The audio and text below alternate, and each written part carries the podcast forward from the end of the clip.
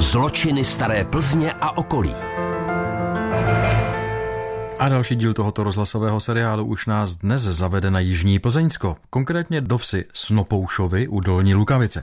Co zajímavého se v této vsi a jejím okolí v 16. století dělo, to nám přiblíží památkář Přeštického městského úřadu Jiří Sankot.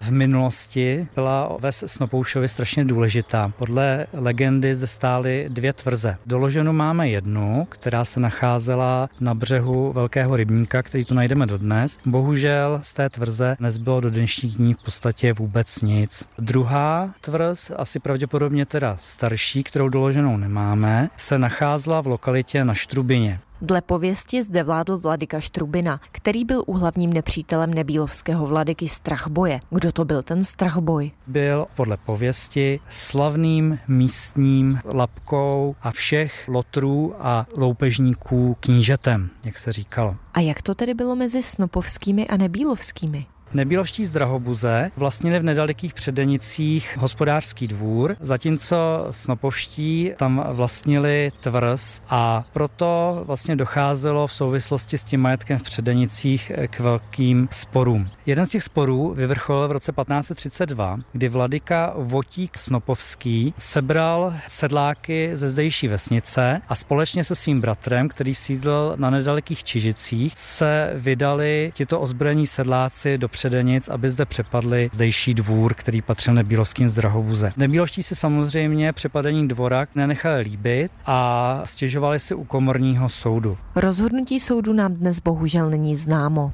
Vladyka Votík Snopovský byl nechvalně známý v celém širokém a dalekém okolí, včetně města Plzně. V plzeňských městských knihách najdeme například zprávu o tom, že v Lobzích přepadl sedláka jménem Hilar, který zde pokojně oral na poli. Podle žaloby měl hospodáře bezdůvodně napadnout, zbít, koněm po něm šlapat a jako umrlého zanechat. Opět se tento případ dostal před komorní soud do Prahy, ale zase nevíme, jak soud rozhodl a jestli Votíka Snopovského potrestal. Snopovských bylo ale víc? Bratr Votíka Snopovského se jmenoval Jan Snopovský. Ten měl spory se štěnovickým vladykou, který jej vinil, že bezohledně mu pytlačí v jeho lesích a na jeho pozemcích. Takže ani ten nebyl s okolními vladyky v nějakém eh, úplně extra přátelském vztahu. To samé se dá říct i o třetím bratru, kterým byl Václav Snopovský. Ten si v Plzni v dnešní Bezručově ulici koupil dům, kde měl krčmu a v této krčmě bylo zvykem, že se scházeli před představitelé různých malých panství, která tady na Jižním Plzeňsku byla, tedy nejenom plzeňští měšťané, ale i různí vladykové a zde společně popíjeli. Právě při jedné takové sešlosti se dostal Václav Snopovský do sporu s majitelem panství Šťáhlavy Milotou Šťáhlavským z Doupova.